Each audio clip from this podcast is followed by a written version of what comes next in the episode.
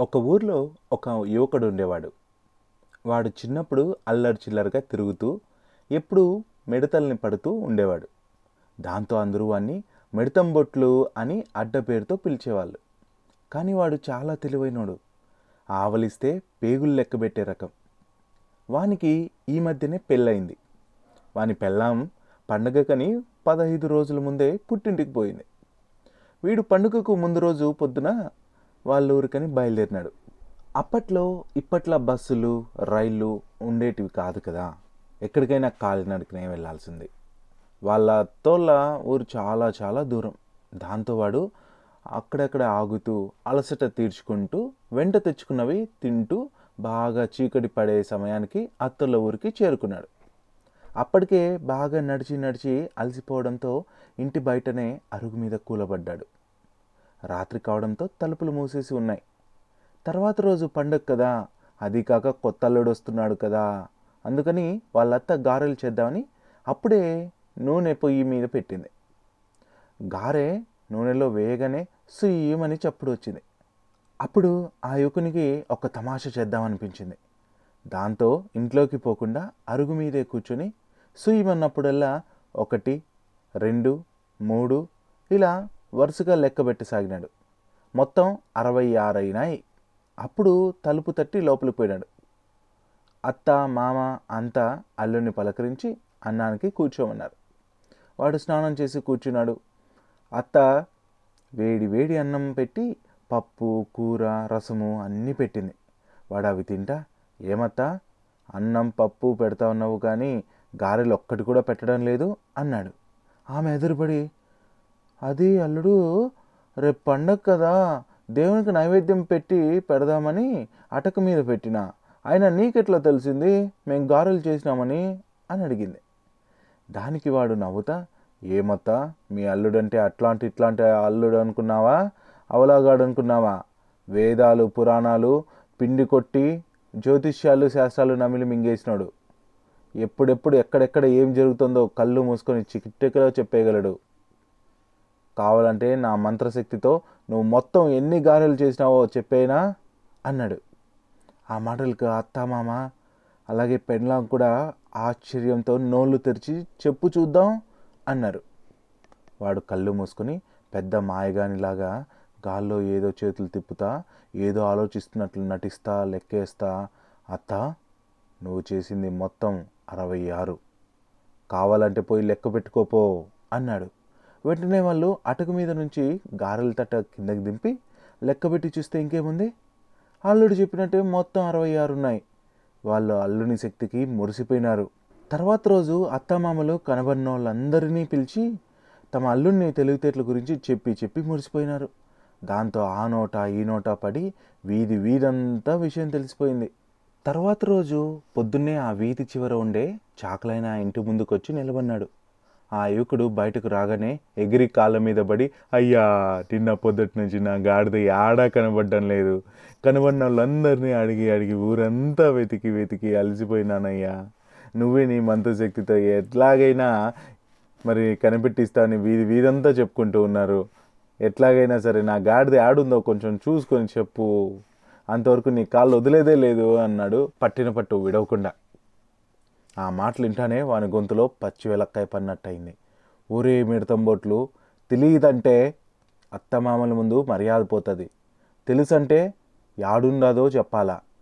ముందు నుయ్యి వెనక గొయ్యిలాగుందే కదరా నీ పరిస్థితి అని లోలోన అనుకుంటా కొంచెం ఆలోచించి రేయ్ యాడికి పోతుందిలేరా రేపు పొద్దునకంతా అదే మీ ఇంటికి వస్తుంది కానీ నువ్వు పోయి హాయిగా కాలు మీద కాలు వేసుకుని పడుకోపో నా మంత్రశక్తితో అది యాడుందో కనుక్కుంటా అన్నాడు. ఎట్లాగైనా వాని భార్య నుంచి అప్పటికి తప్పించుకోవాలని. ఆ రోజు రాత్రి అందరూ పండుకున్నాక లేచి గాడిద కోసం వెతకసాగాడు. ఆఖరికి అది పక్క ఊరి పొలిమేరలో మేత మేస్తా కనపడింది. దాన్ని పట్టుకొని మట్టసంగా తోలుకొని వచ్చి ఆ చాకులైన ఇంటి వెనక పెరట్లో వదిలేసి వెళ్ళిపోయినాడు. చాకులైన పొద్దునే లేచి చూస్తే ఇంకేముంది? వాడు చెప్పినట్టే గాడిద ఇంటి వెనుక గడ్డి మేస్తా కనపడింది. అంతే. ఆ విషయం ఊరు ఊరంతా నిమిషాల్లో పాకిపోయింది. అబ్బో మంగమ్మ గారి అల్లునికి గొప్ప శక్తులు ఉన్నాయంట ఏ సంగతి అయినా సరే ఇట్టే చెప్పేస్తాడంట అని అందరూ అనుకోసాగినారు. మన జనాలంతా ఏ పుట్టలో ఏ పాముందో ఎవరికి తెలుసు? మనము పోయి ఒక రాయేస్తే పోలా అనే రకం కదా దాంతో ఆ ఊరోళ్ళేగాక చుట్టుపక్కల ఊరోళ్ళు ఆ చుట్టుపక్కల ఊరోళ్ళ బంధువులు అందరూ కూడా బండ్లు కట్టుకొని తిరునాళ్ళ లెక్క రాసాగినారు. నాయనా నా కూతురి పెళ్ళి ఎప్పుడు అవుతుంది ఇంకోరు సామి మా ఊరికి ఉద్యోగం ఎప్పుడు దొరుకుతుంది? అయ్యా నా దరిద్రం పోయే దారి చెప్పు స్వామి తండ్రి ఈసారి ఏ పంట వేస్తే విరగబడి కాస్తుంది? ఇట్లా ఒక్కోడు ఒక్కోటి అడగడం మొదలుపెట్టినారు. ఆ యువకుడు మామూలుగానే మంచి తెలివైనోడు కదా. దాంతో బాగా ఆలోచించి జవాబులు చెప్పేవాడు. కొన్ని జరిగేవి కొన్ని జరిగేవి కాదు. జరిగిన వాళ్ళు జరిగిన విషయం అందరికీ పడి పడి చెప్పేటోళ్ళు. జరగనోళ్ళు మన కర్మ ఇంతేలే అనుకుని ఊరుకుండేవాళ్ళు. అలా కొన్ని రోజుల్లోనే మనోని కీర్తి ఇంటి గోడలు దాటి ఊరి పొలిమేరలు దాటి దేశాన్ని వెళ్ళే రాజు వరకు పోయింది. ఆ రాజు దగ్గర ఒక రత్నాల హారం ఉంది. అది తరతరాలుగా వాళ్ళ వంశంలో ఒకరి నుంచి ఒకరికి వస్తూ ఉంది. రాజుకి అదంటే చాలా చాలా ఇష్టం. పండుగలప్పుడు ఉత్సవాలప్పుడు మెడలు వేసుకుని సంబరంగా తిరుగుతూ ఉంటాడు. అట్లాంటిది అది ఉన్నట్టుండి ఒకరోజు కనపడకుండా పోయింది. ఎంత వెతికినా ఎంతమందిని విచారించినా దొరకలేదు. ఆ బాధతో రాజు మంచం పట్టేసినాడు.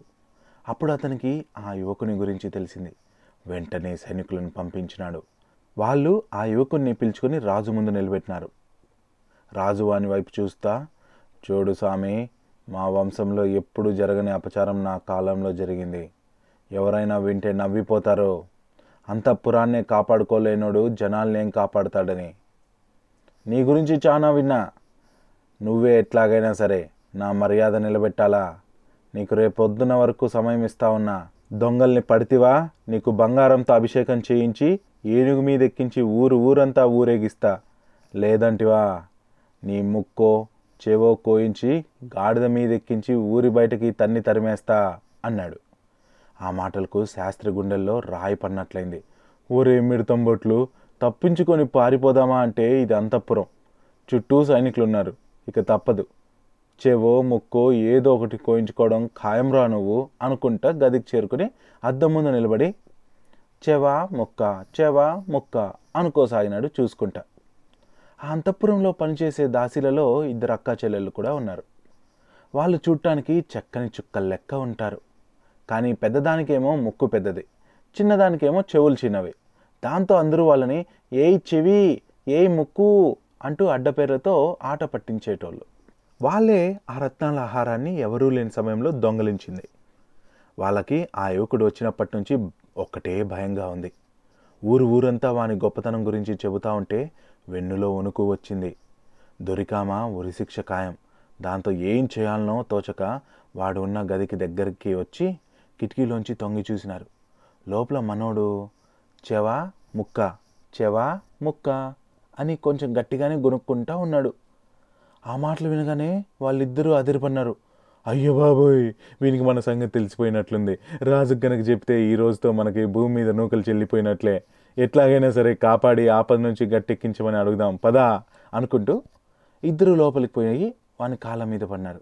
అయ్యా బుద్ధి పొరపాటు ఈ పని చేసినాం ఎట్లాగైనా సరే మమ్మల్ని కాపాడండి అంటూ రత్నాల హారం తీసుకొచ్చి అతని చేతిలో పెట్టినారు. వాడు ఇక ఆలోచించి సరేనంటూ అందరూ పండుకున్నాక దాన్ని తీసుకుని పోయి రాజు తోటలో ఒక చింత చెట్టు కింద గుంత తీసి కప్పిపెట్టినాడు తర్వాత రోజు పొద్దున్నే సంబరంగా రాజు ముందుకు పోయినాడు. ఏమీ కనిపెట్టినావా? అన్నాడు రాజు ఆతృతగా. హా మహారాజా హారం కనపడుతోంది కానీ దొంగ కనపడడం లేదు. బహుశా వాడు దేశం వదిలి పారిపోయినట్టున్నాడు అని చెప్పినాడు. సరే సరే దొంగదేముందులే కానీ ముందు హారం సంగతి చెప్పు అన్నాడు రాజు. వాడు ఏవేవో లెక్కలు వేస్తున్నట్లు గాల్లో గీతలు గీస్తా అటు ఇటు తిరుగుతా మహారాజా ఈశాన్యం వైపున్న తోటలో ఏదో ఒక చింత చెట్టు కింద దాచినట్టు తెలుస్తా ఉంది. భటుల్ని పంపించి అన్నింటి కింద తవ్వించి చూడండి అని చెప్పినాడు.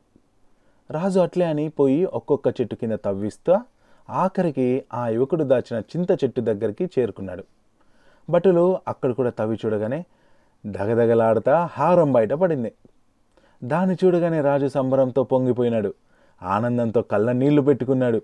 పరిగెత్తుకుంటా వచ్చి వాని గట్టిగా కౌగిలించుకొని రేయ్ నువ్వు సామాన్యునివి కాదు. నీ అంత గొప్పడు మూడు లోకాల్లోనూ యాడ ఉండడు.